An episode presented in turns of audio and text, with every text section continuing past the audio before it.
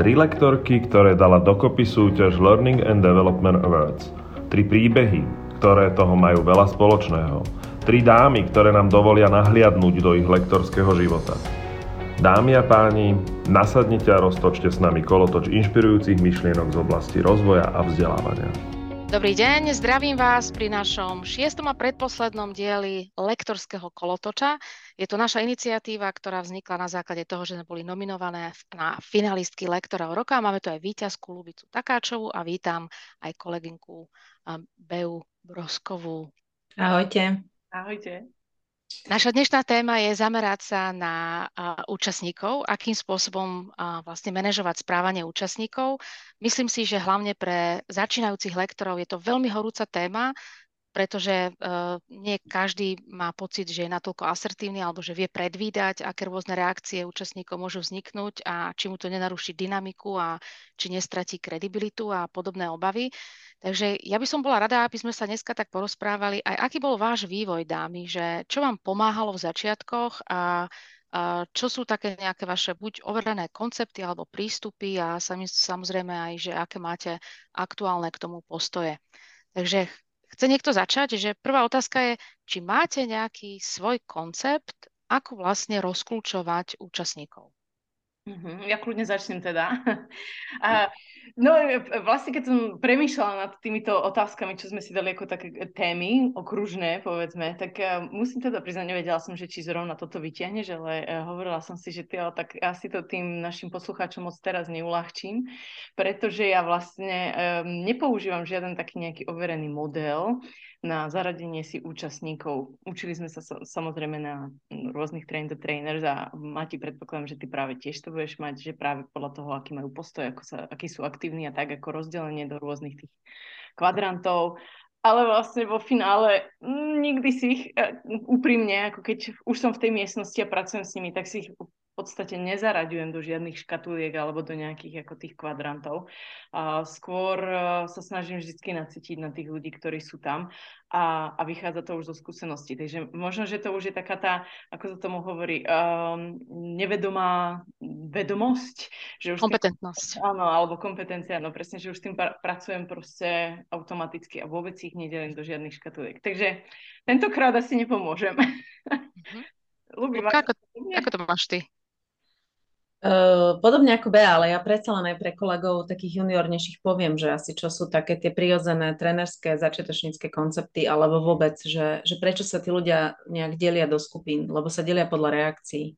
Že sú také rôzne typológie, hej, od toho, že a aktívny človek, otáznik, demonstrant a takéto všelijaké, že má tu rôzne pomenovania. Každá, každý ten prístup lektorský má svoje pomenovanie. Uh, ja som si ale dlhodobo v minulosti pestovala ten koncept, z ktorého mám tu skúsenosť doteraz, že tí ľudia tam prichádzajú s nejakým postojom k téme alebo k tomu cieľu toho nášho tréningu alebo workshopu. Čiže keď by som použila taký, že najjednoduchší koncept, tak použijem koncept ľudí vo vzťahu k zmene, že aktívne za, aktívne proti, pasívne za, pasívne proti.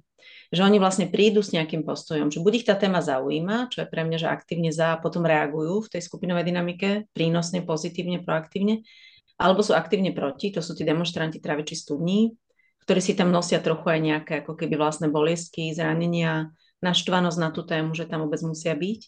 Potom sú ľudia pasívne za, pre mňa kategória, že oni tam síce sú, ako ani im to neuškodí, ani im to možno nepomôže, ale tak ako sú niekde poslaní, alebo možno, že sú aj dobrovoľne, ale rozmýšľajú, čo im to vlastne má dať.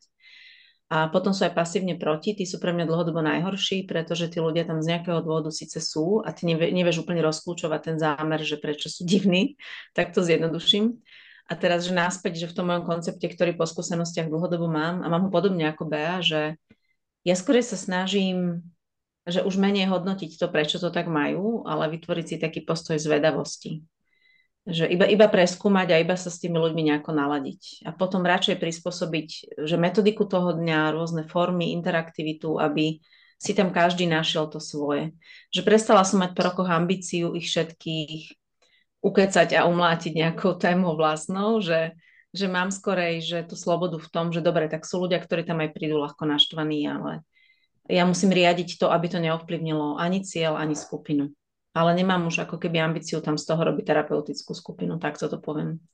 Že to je taký môj ako keby jednoduchý životný postoj, že skorej zvedavosť a, a aby to nenarúšalo to, prečo sme tam. To je moja úloha to riadiť. Ale to asi budem o tom hovoriť ďalej. Že jo, jo. Dobre, tak aj ja prispiem to svojou troškou. V podstate naozaj ja som do Develoru prišla ako amatér, mala som už 5 rokov natrénované, relatívne naozaj bohaté skúsenosti a mne dodatočne veľmi pomohlo práve poznať tieto teoretické koncepty, lebo mi to tak akoby upratalo tú myšlienku a skôr ma to tak akoby uistilo, že to, čo intuitívne cítim, naciťujem správne a upratalo mi to do tých nejakých teda chlievikov.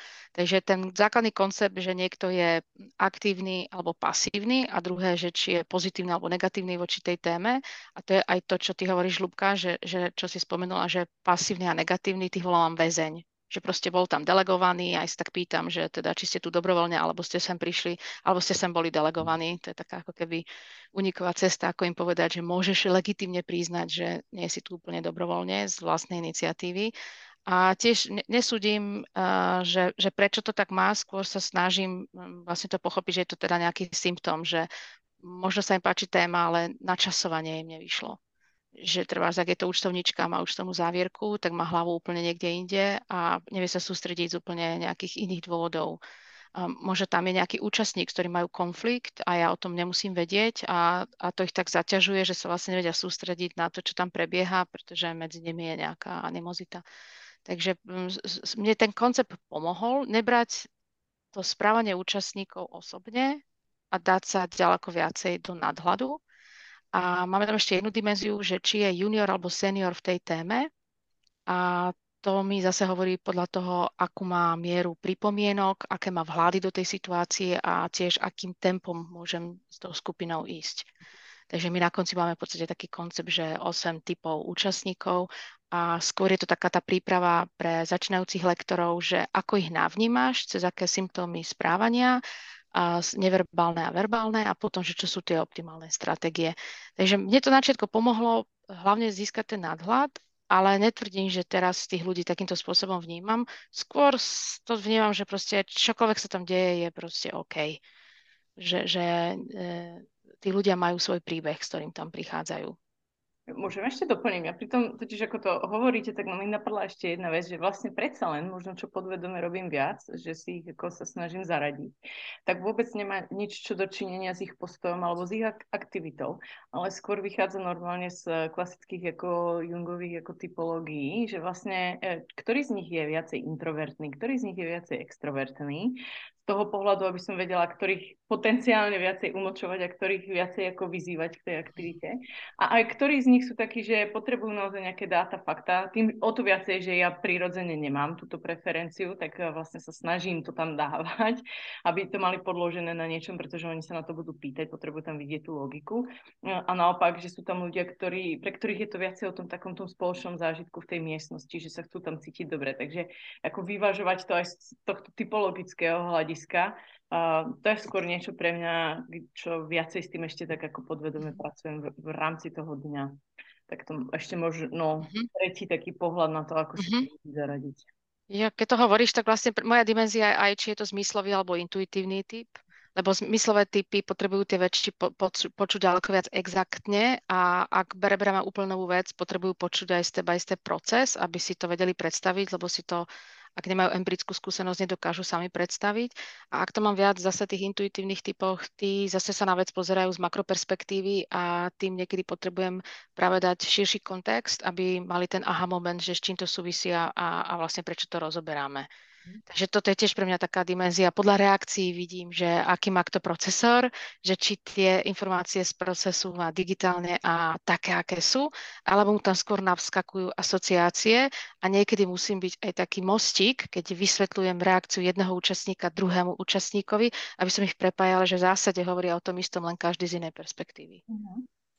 Dnes ste trochu teraz otvorili, že tému diagnostiky, akože nápadajú ma všelijaké diagnostiky, že akých tam máme ľudí, ale možno ponúknem tú úplne že najjednoduchšiu a potom takúto zložitejšiu. No klasický kolb, že kolbov cyklus učenia, to všetci aj juniorní tréneri poznajú, že má tam vždy, lebo aj ty si to začala, že máme tam vždy aj ľudí, ktorí chcú aj tú teóriu, lebo sú teoretici. Sú tam aj ľudia, ktorí chcú to pragmatické, že na kého im to bude a potom sú tam aj ľudia, ktorí potrebujú navnímať iba tú situáciu, hej, z hľadiska reflexie, ale aj ale aj tí klasickí aktivisti, že musí tam byť niečo aj hravé. A ja si dokonca myslím, že keď niečo nefunguje, tak sme neposkytli rámec v tom tréningu pre všetky tie typy. A potom sú tie presne introvert, vnímanie, zmyslové, intuitívne. Ja mám dokonca teraz som krátko ovplyvnená Cliftonom, že talentami a zistujem, mm. že dlhodobo si ľudia vlastne v tom učení sa potrebujú naplniť niektorí z talentov. A budím toto vzdelávanie, ten tréning naplní alebo nie. Alebo prídu s očakávaniami, že im to má naplniť. A keď sa to nedieje, tak začnú mať trochu to dysfunkčné správanie, že aj to je ešte také moje mhm. pozorovanie. Také ľahké, že, že proste uh-huh. prídu tam s očakávaniami a ty nevieš úplne, že pokryť všetky potreby, že aj toto je také pre trénerov, ktorí majú pocit, že už toho majú veľa za sebou a napriek tomu sa podkýnajú o nejaké ťažké situácie v tej dysfunkcii tej skupiny, tak mi príde, že, že vedieť aj žiť s tým, že nevieme pokryť úplne všetky tie potreby všetkých tých osobností, že aj to je v poriadku. No, manažovať tie očakávania a zaparkovať, čo pokrieme, čo nepokrieme, je na začiatku kľúčové, že jednak e, naozaj tých ľudí získať pre tú tému, otvoriť a navnímať, že e, z, či sa stretneme s tými očakávaniami, alebo prišli s úplne inými očakávaniami a potrebujeme si to tam chvíľku manažovať, že čo je možné pokryť a čo nie je možné. Tak to už sme pri tých riešeniach, že ako na to. Ja by som ešte chvíľku teda počkala pri tých, e, stála pri tých konceptoch pre mňa je ešte dôležité aj tempo skupiny a aj úroveň riadenia, že či mám uh, radových zamestnancov, prvo, prvolíniových manažerov, stredných alebo top manažerov. Takže ja mám ešte takú svoju typológiu, uh, že či mám, vlastne rozprávam nejakú, že tréningovú, povedzme nejakú soft skills, že, že tam dávame ten múdra, že how to do it a je to nejaký proces. Takže či mám ísť krokom a naozaj akože zastaviť sa pri tom kroku, alebo môžem ísť behom, čo je v podstate to isté len v rýchlejšom tempe, alebo s týmito manažérmi to by neprešlo, musím ísť skokom že, že nepo, nehovorím úplne každý detail, ale že máme mentálne skoky a že oni si vedia veľmi rýchlo ten uh, obsah do toho domyslieť. No moje také hraničné sú ešte, že občas sa mi stane, že niekto z účastníkov je stojan. Že ja som v kroku 5 a on sa mi zasta- zasekol v kroku 2 a to bývajú pre mňa ťažké situácie na trpezlivosť, že či sa pre neho vrátim a ostatných stratím, lebo to momentom neudržím a oni sa odpoja, chytia mobil a uh, začnú si hľadať uh, iný, iné dáta, aby boli zapojení. A ešte vlastne druhý extrém je pre mňa surfer. A to je účastník, ktorý moju tému vie posnúť tam, kde napríklad ja už nestíham. Takže to je, to je občas taký, taký veľký dár od vesmíru, že zažijem takéhoto účastníka, že mne otvorí dvere do vesmíru, že ešte sa dá ďalej s tou témou ísť, až vlastne viem použiť tie jeho skúsenosti pre skupinu a je to potom veľmi obohacujúce. Ja teraz, keď ťa počúvam, Mati, a som si predstavila, že som ten začínajúci lektor a počúvam mm-hmm. všetky naše koncepty a čo všetko musíme brať v úvahu, tak som sa vydesila. Hej, že zase. že... Tak, keď vlastne sa na to pozeráme, je tam veľa naozaj tých mm. tak hej, uh, hej. ako to teda robíš v tej chvíli? Jo, ale tak ako, že, že, zober si, že, že vieme to teda, už teraz by sme vedeli vytvoriť kategórie. Postoj, Hej, že či je teda pozitívny, negatívny, zapojenie, pasívny uh, alebo teda uh, aktívny, miera juniority, seniority, potom psychologické preferencie, introvert, extrovert, racionálny, emocionálny typ, zmyslový alebo intuitívny. A vlastne tu bolo povedané aj teda talenty, že akým spôsobom rieši problémy, akým spôsobom si naplňa svoje ako keby seba realizáciu, že kde sa cíti, že vie pridať tú hodnotu. A táto posledná, čo som ja spomínala, je teda, že aké mám publikum z pohľadu tempa, akým spôsobom absorbujú dáta a akým spôsobom príjmajú nové veci a učia sa nové veci. Mm-hmm. A to je mhm. všetko.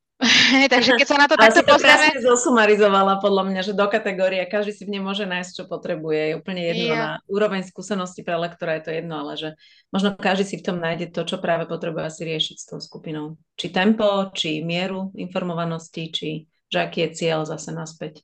Mm-hmm. Ešte, mňa to vracia ešte aj k tomu, čo ty si povedala už predtým, že vo finále nikdy nevieme vyhovieť úplne všetkým, ktorých tam máme, že sa nám stane, že budeme tam mať účastníkov, s ktorými si de facto nevieme možno aj rady v tej chvíli, alebo nie, že nevieme rady, ale neuvedomíme si to práve pri tom všetkom, čo sa tam ešte deje v tej miestnosti. Takže dobre sa nenechať možno úplne ako vtiahnuť do toho. Tak eh, by som možno aj doporučila, že ne, neprepadnúť tomu pocitu, že ježiš, pre, podchytil som všetkých. Určite nie. A môžem pozdieľať teda ešte, ma pritom napadá jedna taká osobná skúsenosť. Ja som vám to možno, babi, aj hovorila už niekedy dávno, a dokonca neviem, či som to nespomínala do nejakých tých dokrutok na finále, keď sme boli teda na finálovom večeri. Mne sa totiž raz tak stalo, to je moja najväčšia taká spomienka, že keď sa povie manažovanie účastníkov na školení, tak si pamätám, že raz som mala jeden top management team vo firme, kde, s ktorou sme spolupracovali už nejaký čas. A celý deň som tam mala účastníka, ktorý všetko, čo som povedala, vyvracal, zásadne išiel proti mne, na, na všetko sa vypitoval, bol taký, akože, také, že fakt ako proste išiel proti mne a aktívne išiel proti mne. A aj keď som si ho cez prestávku zobrala bokom a povedala mu, že však, však nech tam, ako nemusí tam byť, lebo to bolo vidieť, že on tam nech stiažoval všetko, možno už potom dokonca jeho kolegovia mu hovorili, akože už, už prestaň. A, ale zostal celý deň, takže som si s tým musela poradiť, ale bola som z toho nešťastná, tak som sa pýtala profesne staršieho kolegu, ktorý teda s tým týmom tiež pracoval a on mi povedal takú zaujímavú vec.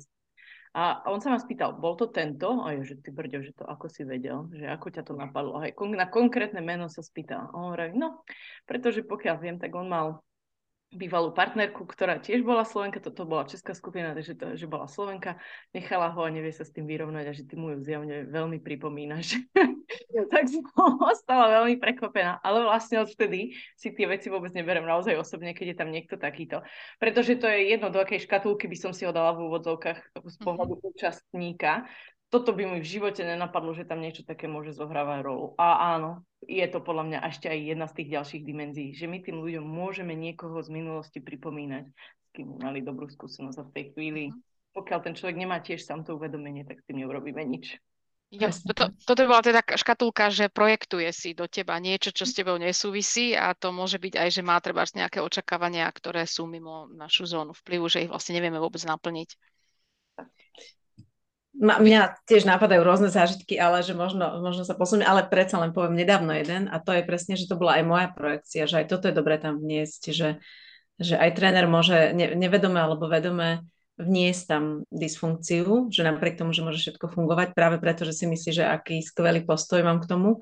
Ja som zažila, a nie to úplne tak dávno, to boli jedny z prvých tréningov po pandémii, sa mi udialo, že tam bola jedna dáma, ktorá evidentne, no fakt sme vyzerali ako sestry akože v niečom sa podobala, že proste trochu vyzerala, že sme sa, sme sa pozreli na seba a presne, že beháva pokožka, že, typ, že vlasov a tak, že sme sa fakt podobali. A mňa to potešilo. Lebo ja mám dve sestry, ktoré sa ani jedna na ma nepodobá. Jedna je černovlasa, druhá je tmavo hnedovlasa. Mhm. Čiže pre mňa moja projekcia bola, že ha, že stretla som niekoho taký postoj, že veľmi nadšený. A keď to tam pomenovali účastníci, hlavne jeden z nich, akože kolega taký, že vy dve sa podobáte, že vyzeráte ako sestry. Tak ja, pre mňa to bolo, že pozitívny postoj, že nadšenie. Uh-huh. A ona presne opačne. Že dovtedy bolo všetko v poriadku, myslím si, že sme to tam len nemali pomenované a po prvej prestávke nastal opak. Že ona ako keby, neviem, čo si projektovala ona, že, že pre mňa to bola, že radosť a pre ňu, že nie. A moja reakcia bola pre ňu neprimeraná. Čiže ako keby, že aj toto je dobré si uvedomiť, že my môžeme ešte aj v tom celom správaní mať tými svojimi postojmi, čo robí vždy tréner. Hej, vždy tam v tej interakcii a v tej intervencii robí rôzne prejavy, ale ja som napríklad zase mala takúto skupinu a pre mňa sa ona vtedy stala v tom okamihu zložitá účastnička až do konca tréningu a mala som čo robiť s tým. Uh-huh. A pritom som si myslela, že aké skvelé, lebo to bola moja projekcia v tom celom. Ona to mala iba inak. To nie je, že dobré alebo zle, len to mala inak ako ja. A že toto mi zase naučilo ma aj po rokoch praxe, že, že proste áno, to je iba iný postoj k tomu celému, ako mám ja. Aj s tým sa treba naučiť žiť. No a k tomu by som teda hneď sa aj spýtala, že aké máte teda typy a triky na manažovanie dysfunkčného správania? Že keď je tam teda nejaký aktívny narušiteľ, ktorý tú dynamiku skupiny ovplyvňuje a zásadne vám ovplyvňuje aj e, splnenie vášho zámeru alebo cieľov, a to už môžu byť aj rôzne tie symptómy, že či odmieta sa zúčastniť nejakých cvičení, alebo vám diktuje, čo máte vynechať a k čomu sa máte dostať, alebo si pretlača nejakú inú svoju agendu. Uh, prípadne to môže byť narušiteľ, že tam má počítač a povie, že ja vás počúvam, kľudne si to potrebujem niečo vybaviť, aj, že, že, že čo považujete za dysfunkčné a potom ako na to reagujete. No. Môžem kľudne zase teraz začať ja, hej, že uh, ja mám svoj vnútorný princíp založený na základnom poznaní, že či to je o mne, že či to je o dynamike procesu, čiže také, že, že kto, že ja, že či to je o mne alebo o tom človeku, že či to je o cieli, čo, či to je o téme, že keď vzniká dysfunkcia, či to je o forme, že interaktivita tréningu ide dole, alebo že niečo sa nám tam deje, niekde sa cyklíme v tempe, spôsobe, to je jedno. Prečo? Či to je o jeho motivácii, alebo nejakých motivoch, ktoré tam zatiaľ nevidím a ešte aj kedy to načasovanie. Že proste naprosto 5 základných otázok, veľmi jednoduché pravidlo. A ja sa vždy snažím rozklúčovať, že kde vzniklo, že rozklúčovať tú príčinu, kde vzniklo to dysfunkčné správanie, že ktoré z tých bodov to je. A keď sa to snažím, snažím sa to rozklúčovať buď zisťovaním, niekedy takou nenápadnou testovacou otázkou, niekedy využijem prestávku, ako keď, to, keď je to veľa, alebo keď už mňa to ruší, že sa neviem úplne sústrediť na proces a na obsah, tak sa aj spýtam nenapadku, že teda, či je všetko v poriadku, alebo že čo sa nám tam deje. A zväčša, ale to, čo mne úplne že najviac funguje z praxe, že keď využijem silu tej skupiny že keď rozkladám pozornosť, keď úplne to jednoduché pravidlo, ktoré to je jedno či pre začínajúceho stredného pokročilého trénera, že podľa mňa vždy platí to, ako to vidia tí iní. Že keď tam mám, lebo vždy v tej štatistiky tej skupiny sa objaví aj niekto, kto je s nami v tej téme a je s nami aktívne a že vždy treba ako keby pomáha to, aspoň mne to tak pomáha, že sa spýtam, že ako to vidia iní, alebo že rozumiem, aj, aj to jednoduché pochopenie, že tá dysfunkcia môže byť námietka, odpor, divné reakcie, neverbálka, čokoľvek. A ja sa vždy, ja vždy ako keby sa snažím, tá prvá reakcia je porozumenie, že rozumiem tomu, že to máte inak, čo sa, toto je podľa mňa že dôležitý moment, že to treba tak aj fakt mať na úrovni prežívania, lebo to je strašne vidieť, že či to iba hovorím ako riešenie námietky komunikačne, alebo to tak fakt mám, že, že to príjmem, že ten človek to má inak. On s tou témou nesúhlasí, nesúhlasí s tým spôsobom, nesúhlasí s čímkoľvek, možno niekedy sám so sebou. A tá pointa toho celého pre mňa je, že keď tam ukludním toto, tak presúvam tú pozornosť na ostatných, na skupinu, na niečo zaujímavejšie a rozložím trochu tú negatívnu energiu. To je taký môj úplne najjednoduchší princíp, že dva, rozklúčovať to a potom sa snažiť zjemniť, eliminovať, zmenšiť ten vplyv toho negatívneho správania. A existujú potom za tým rôzne otienky, ale ako keby, keď mám ponúknuť dva jednoduché pohľady, tak toto sú oni. Ďakujem. Ja? som si pri tom upratala teda myšlienky, aspoň kým si hovorila, teda ľubí.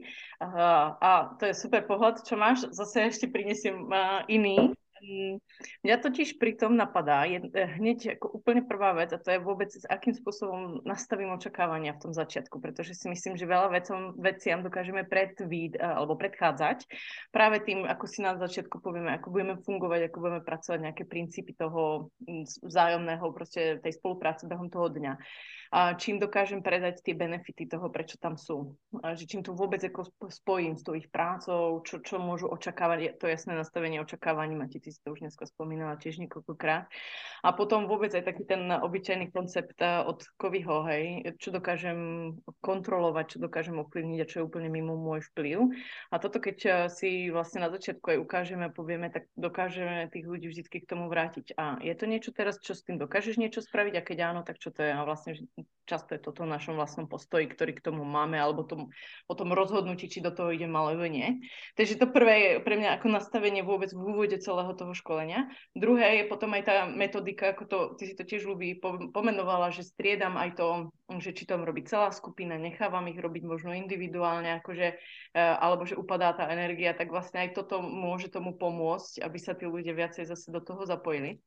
A potom, keď už, už to beží a stane sa to v tom procese, tak mám také, že tiež jeden na jednoho, že si prehovoríme medzi štyrmi očami, ako si spomínala ty. Ale niekedy je to aj vyložené len o tom, že pomenujeme toho slona v miestnosti a, dáme to tam tej celej tej skupine poviem, toto teraz vnímam, toto pozorujem, čo sa deje, poďme to pomenovať, poďme sa o tom pobaviť. A tak to je také ako ďalšia z tých mm, technik a, a potom asi aj to, čo ty si už zmieňovala s takouto empatiou a vôbec niekedy, ako sa používa v rámci uh, komunikačných uh, školení, však taká technika otvorených dverí, niekedy to je proste len áno. U, ako uznáš mu a, a nejdeš proste proti nemu, necháš to ísť a, a vlastne ten človek v tej chvíli stratí ako ten uh, vietor z plachet. Takže ešte aj to mi napadlo. Mm. Takže keď som to zhrnula, tak je to prevencia? Mm. Že, že vlastne v úvode uh, pri tom otvorení a predaní tej témy a získanie si účastníkov pre tú tému a pre ten cieľ a vyvolanie toho záväzku aj k nejakým pravidlám správania. Tie sú tam dosť dôležité, vlastne tie ste ešte nespomenuli, že v úvode si potrebujeme zaramcovať aj tie pravidlá, aby sme na základe tých pravidel vlastne vedeli manažovať uh, uh, efektivitu tej skupiny a to aj tak aj pozíciujem, že na to, aby sme využili tento čas, ktorý tu máme naozaj produktívne, poďme sa dohodnúť na pravidlách a to mi vytvára vlastne mentálnu dohodu, že mám právo niekoho držať zodpovedným, aby nebol taký narušiteľ. Takže prevencia a potom, keď sa to teda udeje počas, uh, už toho rozbehnutého tréningu, tak je to väčšinou asi reakcia na, na to, čo tam vzniklo a to má vždy nejaký svoj príbeh. Takže dneska to Luka povedala, že osvojiť si tú zvedavú mysel, to je určite aj moja rada, že uh, neísť s nejakou predpojatosťou, ale byť naozaj zvedavý, že čo sa vám stalo, že máte tento názor, tento postoj, povedzte nám o tom viac a potom, keď vidím, že ten človek je principiálne negatívny, tak sa ho snažím ešte spýtať, že aký častý je tento jav, aby som to dala do tej správnej perspektíve. A ak vidím, že väčšina skupina s ním nesúhlasí, a to viete zachytiť na základe neverbálky, tak uh, dám takú ako keby otázku do pléna, že chcel by na to niekto reagovať a poodstúpim z toho priestoru, aby proste ten aktívny, pozitívny si chytil slovo a povedal to svojou retorikou, pretože oni majú tú dynamiku toho týmu, pravdepodobne aj keď tam ja nie som, a majú lepší vhľad do toho interného prostredia a vedia argumentovať oveľa kompetentnejšie ako, ako ja. Mm-hmm. Nie, teraz ak ste, mi ešte jedna vec nabehla a to je asi pre skúsenejších trénerov trošku, ale ja, ja to cvičenie používam sama so sebou celkom často, že tá klasická pozícia meta. Že keď sa mi ide dysfunkčné správanie, tak, tak pozrieť sa na to zvonka, že z pohľadu, že odstúpiť od toho. Hej, že to ja v interakcii so skupinou a potom metapozície, pozorovanie interakcie skupiny, vrátane mňa. Že, že trochu si trénovať to, že fakt, že odstúpiť od toho, že kde som v tom celom ja a dokonca sa podľa mňa, že ľahšie a rýchlejšie rozklúčuje, o čom to je v tej metapozícii. Lebo, lebo to, čo podľa mňa s trénermi dysfunkčné správanie robí, je, že nás to vťahuje. Ten prvo, tá prvoplánová spontánna reakcia je, čo robím zle. A tá metapozícia trochu umožňuje že, že iba to pozerať ako súčasť skupiny, že ja som ako keby mhm. spolutvorca tej skupinovej dynamiky a v tej metapozícii máme s tým odstupom trochu zdravší pohľad, taký ako keby viacej uh, cibrený tým sociálnym taktom a tou citlivosťou, že to rýchlejšie rozklúčujeme, mhm. že to je taká moja technika, že zväčša, keď sa mi niečo fakt, že ťažké deje, tak sa učím, že vedome odstúpiť od toho a pozrieť sa na to, že hej, volá sa to rôzne v terapiách, disociácia, v emočke. Jo, alebo systémový pohľad, hej, že pozrieť sa na to oča, očami systému. Mm-hmm. OK. Stalo sa vám niečo, čo vám ostalo v hlave, že to bola naozaj ťažká situácia a že ste si museli potom ešte dodatočne dať reflexiu, že či ste adekvátne reagovali? Máte nejakú takú spomienku, že tam bol teda typ narušiteľa, ktorý vás potrapil? Um, ja mám, mám, mám, mám, ich, mám, mám také, že minimálne dve za tú prax, ktorú a, a jednu poviem tak, že ja tak ako keby zjednoduším. Uh, určite sa vám stáva, že vo firmách vždycky je aj nejaký účastník toho týmu, ktorý je fakt zložitý pre všetkých. Že má buď ľahké psychopatické správanie, alebo má jednoducho prejavy, ktoré sú veľmi nezdravé. To je jedno, či predtým pre skupinu a ak túto rolu má a ak ju nesie, tak ju priniesie aj na školenie alebo na tréning. A zväčša takíto ľudia, keď, ma, keď to majú veľmi silno, tak dokážu ako keby že vyvolávať strach v tej skupine a pre mňa sú toto, alebo napätie už tým, že reakciami, neverbálkou, s postavením, že všetci toho človeka poznajú. No a ja ako keby, že s mojou dynamikou a s mojou energiou mám štandardne, že OK, všetci sú v poriadku, tak toto dokonca, keď ten človek v tej roli žije, tak to prinesie do toho tréningu a on ako keby ani na toto moje potom nepočuje. A ja si pamätám veľmi silný zážitok, keď ten človek fakt so mnou bojoval, bojoval so mnou aj cez prestávku a pre mňa uh, a poviem aj také, že je dobre hovoriť aj o neúspechoch a je, to je také populárne teraz, nie, že rozprávať o fuck že pardon za výraz, ale je to také, že z tých konferencií strašne populárne, ja na tom smejem, že len aby to dobre znelo. Uh, ja mám svoj neúspech v tom, že toto bol človek, ktorému som úplne natvrdo povedala v jednom okamihu, bolo to predposlednou predstavkou, že je úplne v poriadku, keď odíde. Uh-huh. Že, že pre mňa bude v poriadku, verím, že aj pre skupinu a že možno, že to je náročné pre všetkých aj pre neho. Že síce som to povedala s rešpektom a taktne, ale vlastne som mu povedala, že odíď.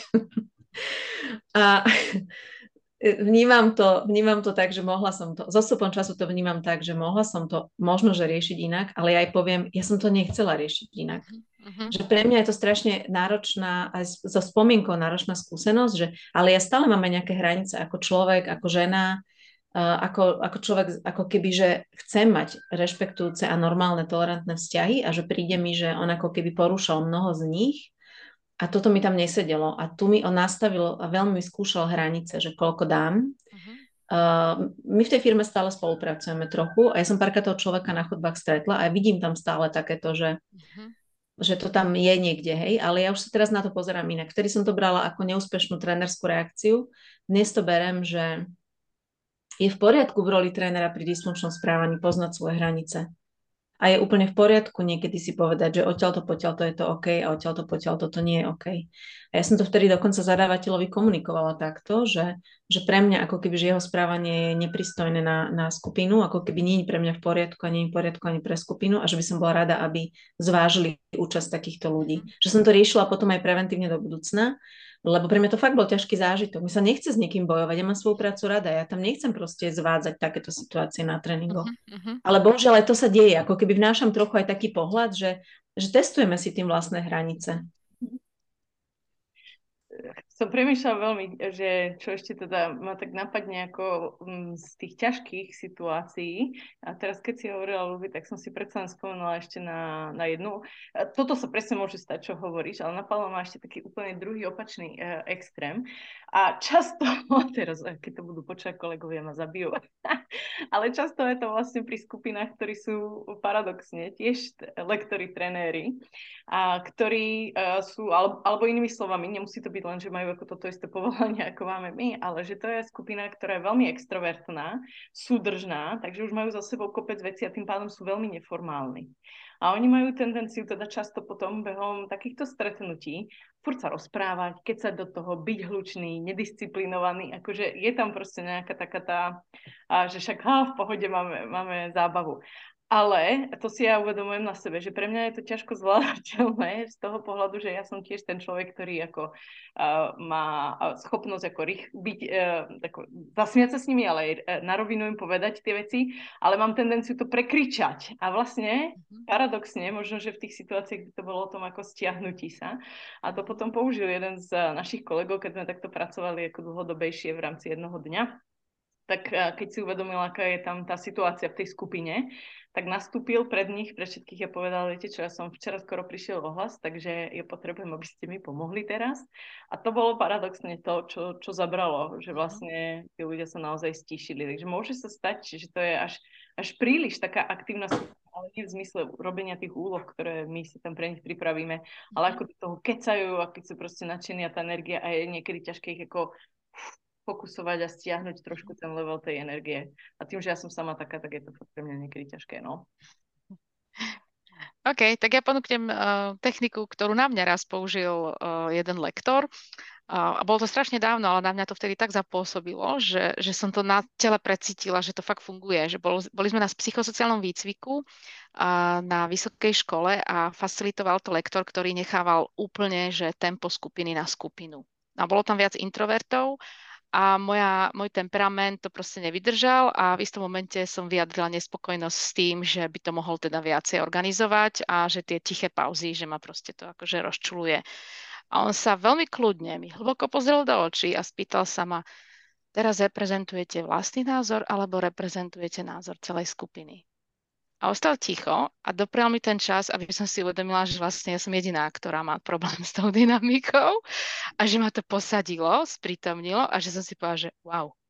A že si získal v mojich očiach rešpekt. Takže niekedy si dovolím aj ja túto techniku použiť, ale očami dávam trošku tak najavo, že sa trošku tak hrám s tým človekom, hej? že teda ak, ak chceš byť takýto aktívny a challengeovať ma, som pripravená tiež uh, byť takto aktívna a akože stíham ti. Takže, no jasne. To použiješ.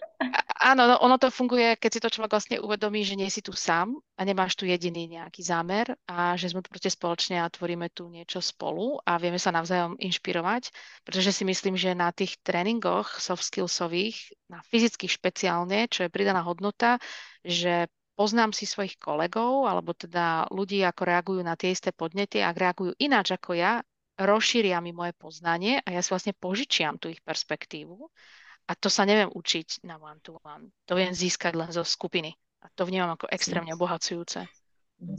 Ja som k tomuto zážitku pridám, ja používam, jeden z tých mojich typov je, že hovorca. Z tých pôvodných konceptov je, že hovorca za skupinu. A mne niekedy pomáha také, že ja sa spýtam, keď počujem, že a mohli by sme, a my, a myslíme si, tak ja sa vtedy spýtam, lebo to je presne toto, že ja sa vtedy spýtam, kto je my? Uh-huh. Taká pomocka pre trénerov. že no, my tu, a ja vtedy mám ideálnu príležitosť sa spýtať, no a ako to teda majú ostatní, je to tak? Uh-huh. Súhlasíte? Akože dám hlasovačku, hej? Hej, že, že kto je my, lebo, uh-huh. lebo tí hovorcovia skupiny veľmi radi sú takí, ktorí hej. ako keby tiahnu dynamiku inám, ako ja chcem a vtedy začnú rozprávať v množnom čísle a to je pre mňa ideálna voda na mlyn, že z toho trénerského hľadiska je to krásny nástroj. Dobre dámy, takže pospomínali sme, aké máme teda uh, koncepty na nazeranie dynamiky účastníkov alebo vlastne ako čítať ich správanie. Pospomínali sme, čo nám funguje, čo nám nefunguje, čo vnímame ako dysfunkčné správanie a samozrejme nie je to úplne vyčerpaná téma, a, ale aspoň načrtnutá, že trošku pozrieť za tú oponu. Uh, je v tejto téme ešte niečo, čo by ste na konci chceli povedať a majme teda skôr na mysli, že čo by vaše mladšie ja chcelo počuť od terajšieho vášho ja, ktoré už má tieto bohaté skúsenosti, že čo, čo by vám bolo pomohlo z pohľadu zvládania účastníkov na tréningu? Mm, ja, ja myslím, že veľa vecí sme už aj zmienili počas tohto našeho dnešného rozhovoru. Uh, za mňa tiež veľmi funguje tá zvedavosť, ľubí, ako ty si zmienovala, že um, ne, neustať na tom jednom bode, nefixovať sa na to, čo je, ale skúsa, skúšať a hľadať a zisťovať, že čo je za tým, to je za prvé. Za druhé, um, poviem to tak blbo, že neposrať sa z toho, nebrať to osobne, akože to nie je.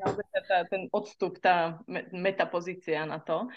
A zároveň pre mňa osobne stále funguje dať aj napriek tomu do toho toto srdiečko. Nejako neísť do toho, že pušujem, pušujem, ale v zmysle, že robím to s tou láskou a chcem proste pre tú skupinu to najlepšie.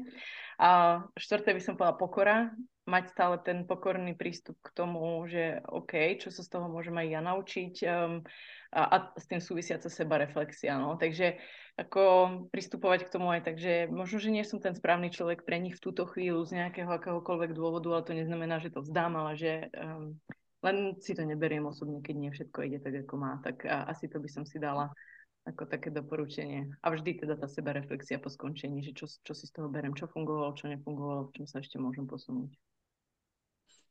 Uh, ja, ja si tiež myslím, že sme veľa pekných vecí povedali, hlavne z praxe, čo môže byť pre ostatných rovnako inšpiratívne a verím, že naši kolegovia na trhu by nám určite pridali mnohé iné pohľady, koncepty a zážitky. A, ale ja poviem, ja mám také, že keď sa mi niečo v skupine deje, ja mám také vlastné pravidlo, je to taká sebareflexia asi naučená a hlavne ja sa mám celkom rada v tom, že keď sa v tom trápim, že sa mi tam niečo deje a trápim sa, tak sa snažím v tej metapozícii si povedať, že čo môžeš teraz urobiť, aby si si to užila že mám skôr opačne, že ja si to chcem užiť a že keď sa mi deje niečo komplikované, tak, tak rozmýšľam nad tým, že čo ja môžem teraz urobiť, aby som necítila záťaž, ale aby som z toho mala skôr tú ľahkosť. A že to mi tiež niekedy pomáha, že, že či fakt treba riešiť jedného účastníka, skupinu, zmeniť metodiku, ale že, lebo trávime v tej skupine s tými ľuďmi veľa času, dáme tam veľa energie, a že keď si to prestaneme užívať, tak oni to s nami cítia a to je tiež ďalší okamih, ktorý mení tú dynamiku a to je tiež podľa mňa potom štart rôznych dysfunkcií v tej skupine. Takže ja niekedy aj toto, to je taká moja pomocka osobná, že aha, cítim, že už, uh, už to niekde drhne, tak si vtedy hovorím, že čo mám urobiť inak, aby som si to viac mm. užila. To je taká moja pomocka mm-hmm. do mhm. praxe. Ďaká. No, za seba pre mňa je dôležité to poznanie, že to, to dysfunkčné správanie je vždy len symptóm a že ak nepochopím tie korňové príčiny a častokrát nemám na to priestor, ale že proste je tam nejaký príbeh, ktorý je úplne legitímny a ja ho môžem proste rešpektovať. A to, čo tu ešte teda neodznelo, je, že častokrát sa oprem o tú energiu skupiny.